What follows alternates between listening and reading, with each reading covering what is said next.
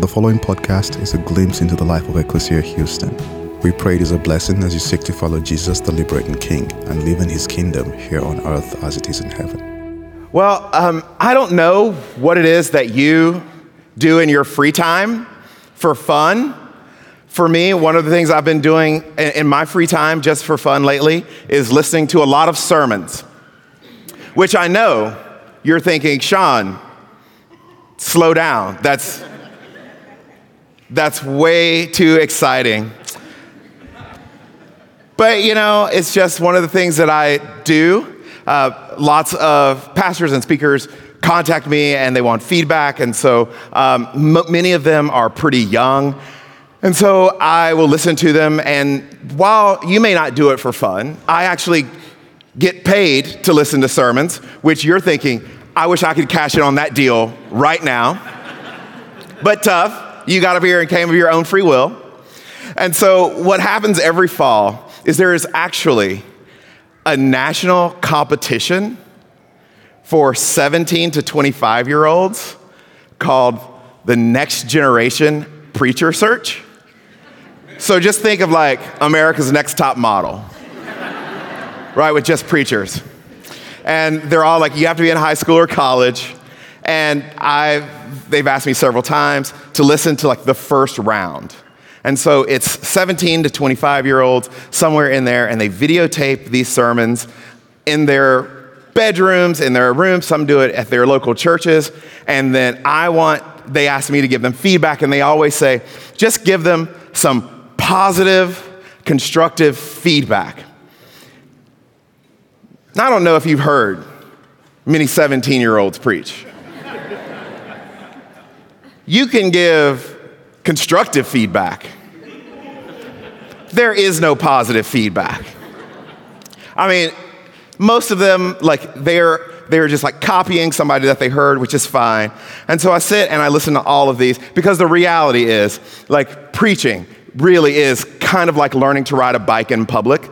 Like, you're gonna fall a lot, you're gonna spill a lot, but the only way that a sermon is a sermon is it's gotta be done in public. That's part of the art form. And so they asked me to do this because I'm one of those few people who actually studied preaching in college, like, you know, went through uh, and in graduate school, like that's what I studied in graduate school, and I can give them positive feedback. The reality is though, for whoever it is, no matter how old, where they come from, it takes a long time to be, it's like golf. It takes a long time to be very average. All right. And so like, it's one of those things where like most people never get to where they want to be, but it takes a long time to like just, man, like you just shot in the nineties and that's great. So, and no one's immune because the rule of thumb is for anybody, your first two hundred sermons are just gonna suck. Like, they just stink. And that doesn't matter who you are. We just say you're an amateur until you've preached two hundred. So even if you were doing every week, it would take you a couple of years to get that many just under your belt. And I found this out like everybody else finds it out. Like, when I first started needing to preach, having to preach every weekend, my family was living in California and I was finishing up graduate school.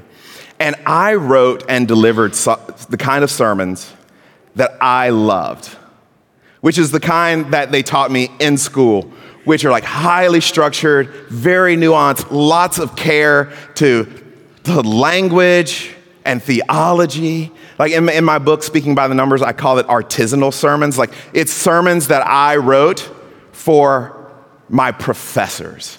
Like, these are the kind of sermons that my professors would like, and my other friends who are also sermon nerds, who we buy books of sermons and read together and talk about how great that was. Or there's, you know, there's this event every year called the Festival of Homiletics.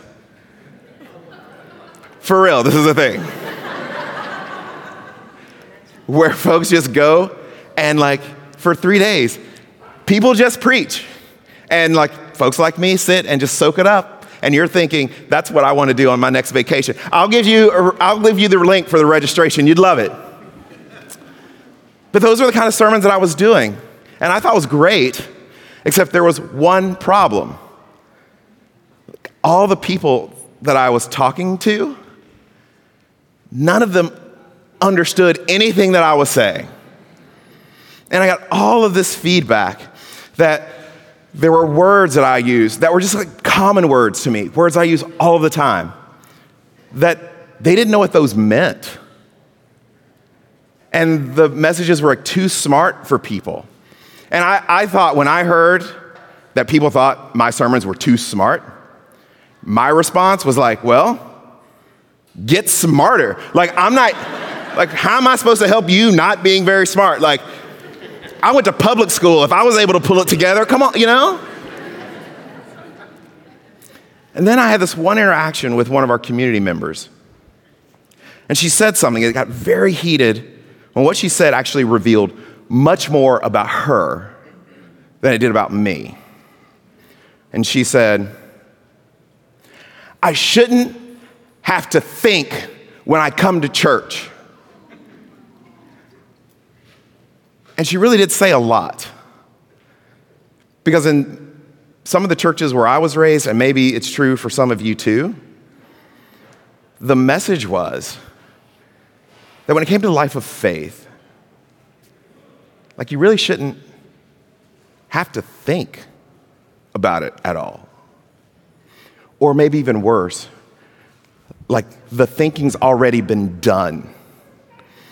And so you don't have to think about anything. You just accept, you receive the conclusions and answers that other people have already come up with. There, there's something about, like, when you get out of your car in the parking lot, that you just leave your brain outside and you come and do all of the stuff, right? And you say the prayers and you sing the songs. And if it becomes too thick, too thick, too thorny intellectually, like, we just don't think about it. And this has actually become a significant problem. Because several years ago, a church historian named Mark Noll wrote a book called The Scandal of the Evangelical Mind. And you know what he says in The Scandal of the Evangelical Mind? It starts very simply.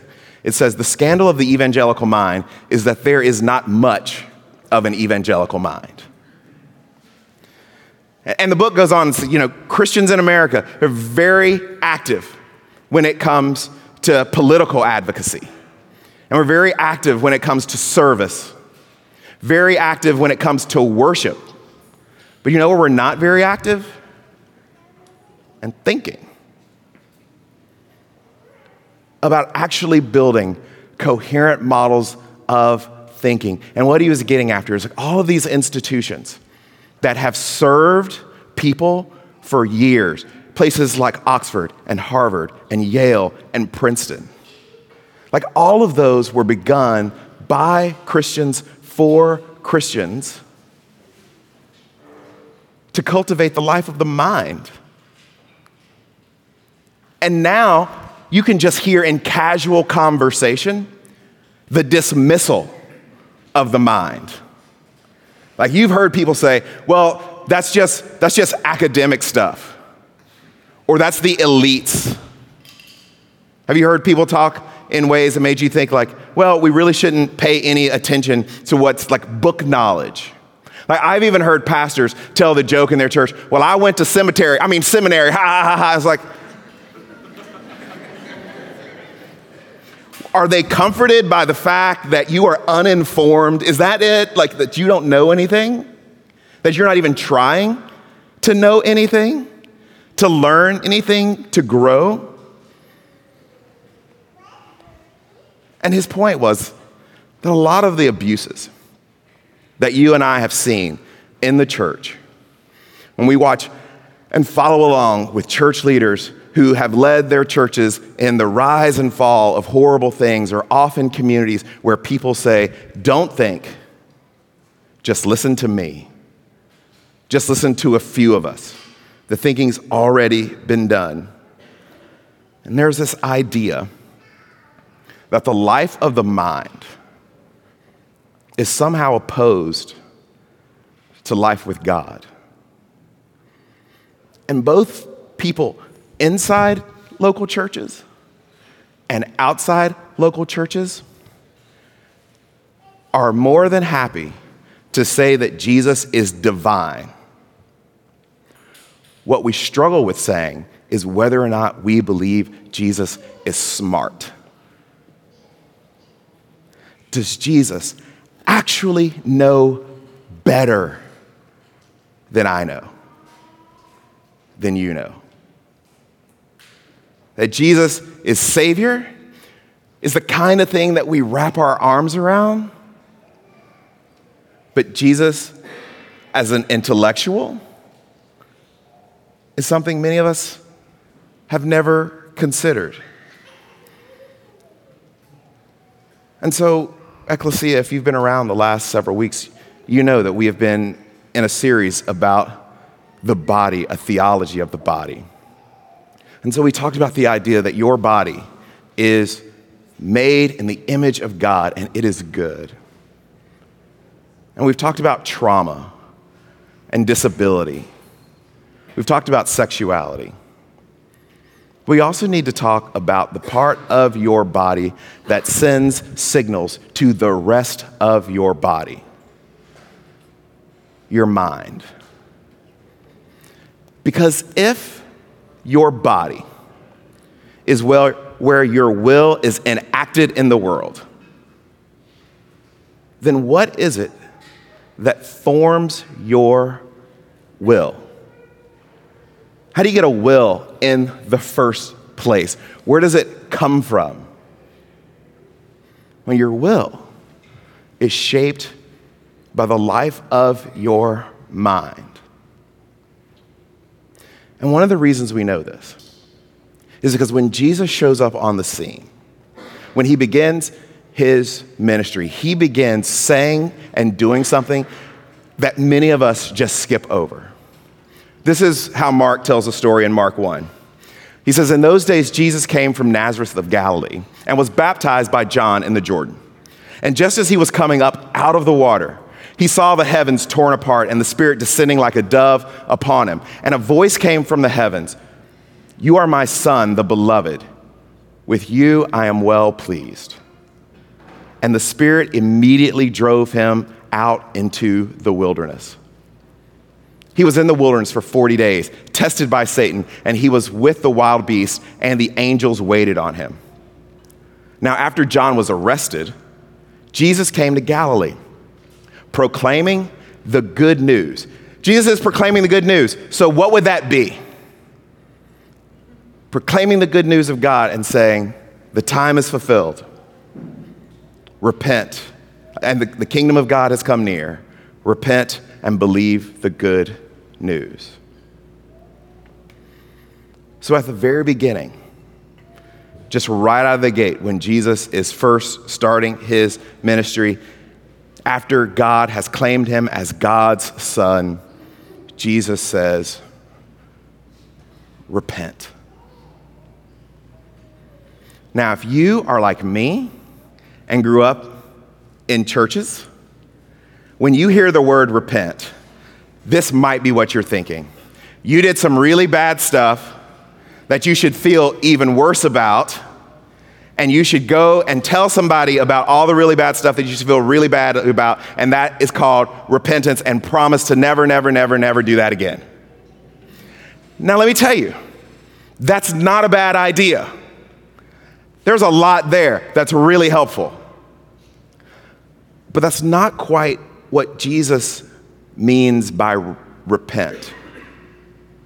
Because when Jesus says repent, what he means is a change of or a transformation of the mind. So you've been living one way, and now the first thing to step into the life that God has called you to, which is what Jesus refers to as the kingdom of God, the place where God's will is done, where God is on the throne, is change your mind. Because you've been living, Jesus would say, as if God's kingdom is not near, that you are not inside of God's kingdom. And so repent. What repentance means is to align your mind with reality. The reality of the things that we've seen so far in the Gospel of Mark, that Jesus is God's Son, that the kingdom of God is near, the time is fulfilled. Now repent, change your mind. Because you know what it's like already to be around people whose minds aren't aligned with reality. You know this because you're dreading them coming over for Thanksgiving in a couple of weeks. Because every one of us has that uncle or that cousin, that friend, that person who for some reason married into your family and they are not aligned with reality. Their politics don't make any sense. Evidence doesn't matter. Facts don't matter. Reality doesn't matter to them. They have chosen to believe whatever they want to believe, and it doesn't matter what anybody says. That's what they're going to believe. And their minds are not in line with reality. And Jesus says, a mind that is not in line with reality, the unrepentant mind, that's a stubborn mind that dismisses the reality. And Jesus is saying that we are entering into a different reality. Repentance is a transformed and transforming of your mind. And this is actually one of the reasons that you and I should take our mental health seriously. So I've mentioned before, for a dozen years, I was in student ministry. And every year, we would take our kids to this camp, our high school kids, and there were a bunch of kids from different churches, and we'd mix them all up, and we'd place them in these groups of about fifteen or seventeen kids, and leaders like me, you got this group of fifteen or seventeen, and you just spent a lot of time, like eight plus hours every day with that same group of kids. And so even if you don't know each other very well when you start on Sunday night, by the time you get to Friday, you know each other pretty well. And at this camp, we had a four-year rotation of curriculum. So if you came all four years, you're in high school, you got all four years of the curriculum. And one of those years was about body and body image, a simple idea that you were created in God's image.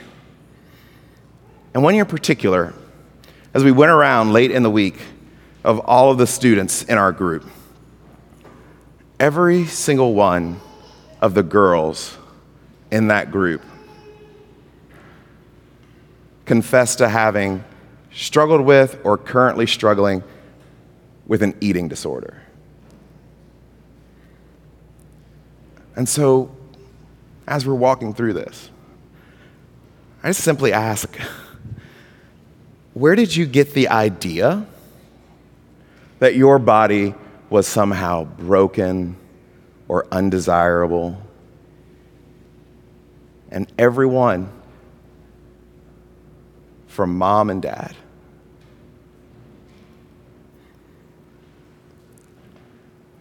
That's how they got it in their minds.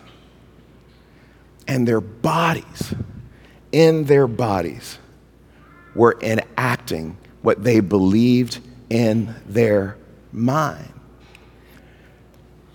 Your body isn't just out in the world doing stuff. It's doing what your mind is telling it to do, what your mind has nurtured it to do.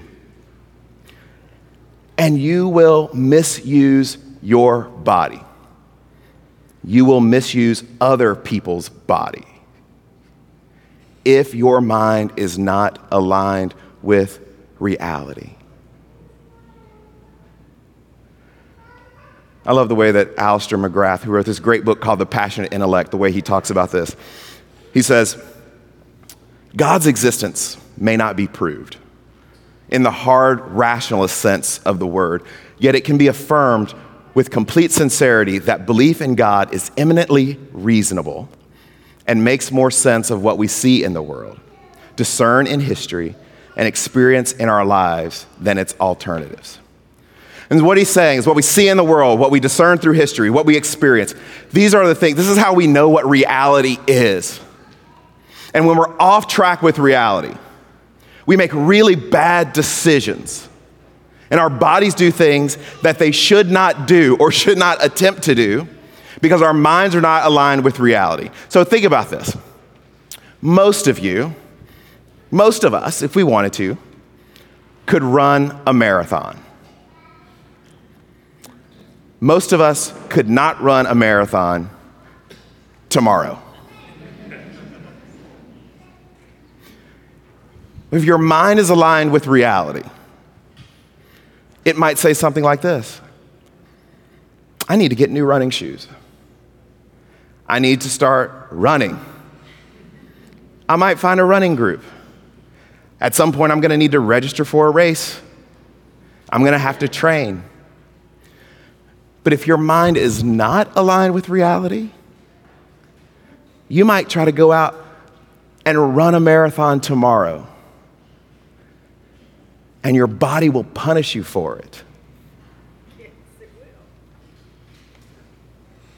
When your mind is not aligned with reality, that's when you wake up six months, a year, three years, five years later, and you say to yourself, oh my goodness, what was I thinking? Or my gosh, I can't believe that I thought that. Because a mind that's not aligned with reality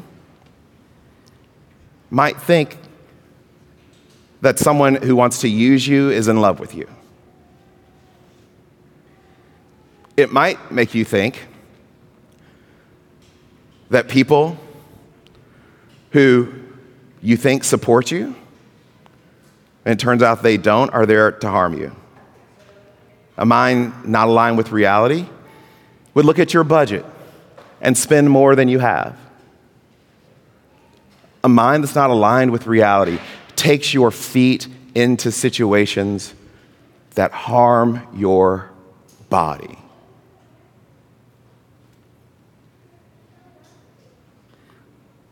And we don't like to talk about that because it's often uncomfortable. But the reality is that many of us bear the scars of things in our body because of what we decided with our mind. And it works the other way too. Your body cannot experience a significant trauma without it affecting your mind. You cannot divorce the two. This is the way that the Apostle Paul talks about it. He says, "For those who live according to the flesh set their minds on the things of the flesh. But those who live according to the Spirit set their minds on the things of the Spirit. To set the mind on the flesh is death, but to set the mind on the Spirit is life and peace. For this reason, the mind that is set on the flesh is hostile to God. It does not submit to God's law. Indeed, it cannot. And those who are in the flesh cannot please God." Your mind and your body are not two separate entities out in the world. That your will, the way you act in the world, is because you thought your way there. And we might not like this, but the reality of life is that you have been a part of very few accidents. Some thinking got you there. And so where would you start if you wanted to begin to nurture the life of the mind? I got a few suggestions. None of these are divine. There's something I came up with. I think they're helpful. I talk to a lot of people. And I think there are some good handles for us to get started. First is c- commit to become a learner and not a knower. What would it look like if you decided right now, my goal in life is to learn things, not to know things? Because guess what happens when we know things? Like, we have to build up walls around all the stuff that we think that we know, and those walls have to be defended. And so anyone that comes along and pushes back or doesn't believe what we believe or say what we say or doesn't even say it like we think they ought to say it, those people become an enemy. But what if you just committed to learning? And that means that when you've come to a position on a particular issue or around a certain thought, how about engaging with the best arguments of the other side, not the easiest to defend? Or reading books and seeking out resources that argue the other side of what you think you believe. When you're a learner and not a knower, you free yourself from feeling like you always have to be right about everything. You can be much less defensive in the world. You can find yourself saying to other people, this is what I think, but I could be wrong. What if you said, I'm gonna be the kind of person that I'm gonna argue like I'm right, but I'm gonna listen like I'm wrong? That way, parents, it's not the end of the world if your kids win an argument. There are folks who've got kids forty, fifty, sixty years old, and they can just never let their kids win an argument. Partners, your partner could be right about something. And instead of just fighting about that for the next two months, just say, you're probably right. Probably. This is a different way of being in the world when you determine to be a learner rather than a knower. Another helpful tool might be to discover how the Bible actually works. Most people, most Christians in America have what we call a flat reading of the Bible, which means that everything is just as important as everything else. They don't really know how how literature works, why this story works this way and this other one works this way. This is a command that we follow and this is one that we don't. This is why we have discipleship groups on Sunday nights um, that I've been teaching called the Bible for Beginners, just, just for people to understand how the Bible functions in the world. Because if you don't understand, you will inevitably find yourself in a conversation with someone over a theological or biblical topic, and like me, you will say something really stupid. But if you know how it works and you fund your own learning, because one of the things that happens in the Christian world all of the time is people get on social media and they argue about something in the Bible. And they'll come and ask me, oh, what do you think about this? This person says this, this person says that. Why is there so much tension? And I always, you know, like people who actually like know the Bible, like who have been to school, like who work in scholarship, do you know, like, we don't actually fight that way because we know how it works. We take each other's views and opinions seriously. We're less defensive about all of that. And third, I think this is crucial, is to put life in the right buckets. There are three things driving you all the time. There are thinking, feeling, and doing. And you will find yourself in pretty dire circumstances if you let your thinking do your feeling, or if you let your feeling do your thinking, or if you go out and do your thinking and then you do all of your doing without asking what you feel, or you do your doing without thinking about what you're thinking. If you make all of your decisions in this one bucket, well, this is how I feel, this is how we feel, you're bound to go astray. But you are equally in danger by making your, all of your decisions in every other bucket too. Because you will wake up one day having done a lifetime of living, only thinking, thinking, thinking, and be so out of touch with how you actually feel, and you will burn out. You haven't taken your body seriously.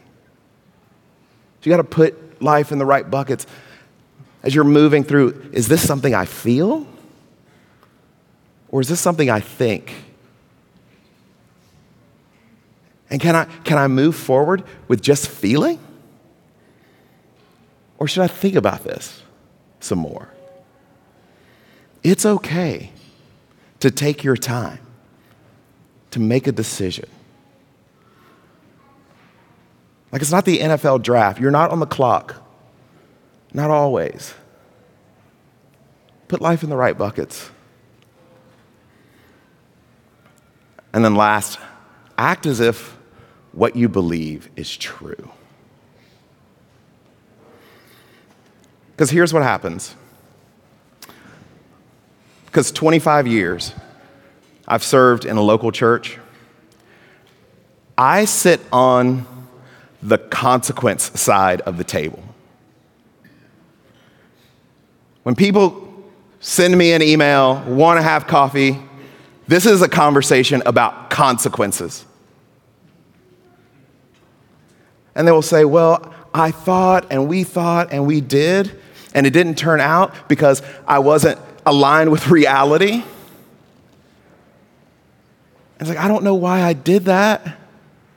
I don't believe that. And I always want to say, yes, you do. Or you wouldn't have done it. What would life look like if you acted like what you believed was true? This is the way that Dallas Willard talks about it. He says, we don't believe something merely by saying we believe it, or even when we believe that we believe it. We believe something when we act as if it were true. And this is the message of Jesus.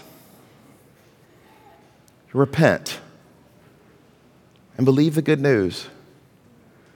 The kingdom of God has come near to you. The rule and the reign of God, that Jesus is God's Son. And to cultivate the life of the mind is simply to behave as if that is reality. Thank you for listening to our podcast. If you would like more information, please visit our website at w w w dot ecclesia houston dot org.